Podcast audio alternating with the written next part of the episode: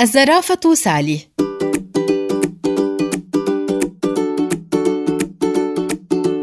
أتت الزرافة سالي حديثاً إلى الغابة الهادئة السعيدة التي يحترم فيها الجميع الآخر.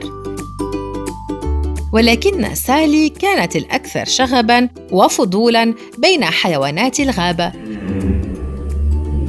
فكانت بفضل رقبتها الطويلة تنظر من فوق إلى الحياة الخاصة لكل حيوان، فتشاهد القرود وهي تأكل الفول السوداني فوق الشجرة، وترى الفيل وهو يستحم بخرطومه الطويل. وترى الغزالة وهي تضع المانيكير. وتشاهد الأسد وهو يستريح في عرينه بعد رحلة صيد مرهقة وشاقة. تسبب هذا الفضول وعدم احترام حياتهم الخاصة في إزعاج كافة الحيوانات لذا قرروا وضع خطة تعطي الزرافة سالي درساً لن تنساه وتعلمها قيمة احترام الآخرين. فأذاع القرد حسن أذكى قرد في الغابة أنه سوف يسافر إلى غابته القديمة لأنه اشتاق إلى العيش في منزله الكبير الذي هناك. وبسرعة تبعته الزرافة الفضولية سالي إلى البيت القديم، وعندما دخل إلى المنزل أدخلت الزرافة رأسها إلى غرفة الجلوس حيث يجلس.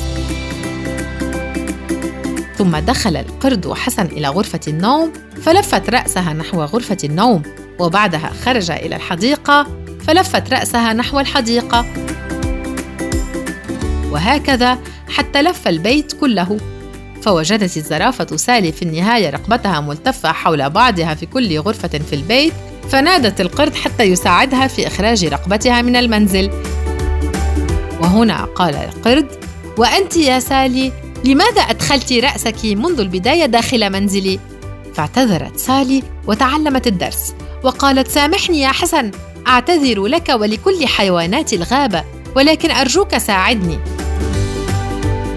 وبالفعل ساعدها القرد حسن حتى أخرجت رأسها الملتفة حول بعضها وعادت معه إلى الغابة واجتمعت بكل حيوانات الغابة تطلب منهم السماح والمغفرة عما فعلت بحقهم من عدم احترام خصوصيتهم ووعدتهم بأن تستخدم رقبتها الطويلة في حماية الغابة وليس في التجسس على سكانها.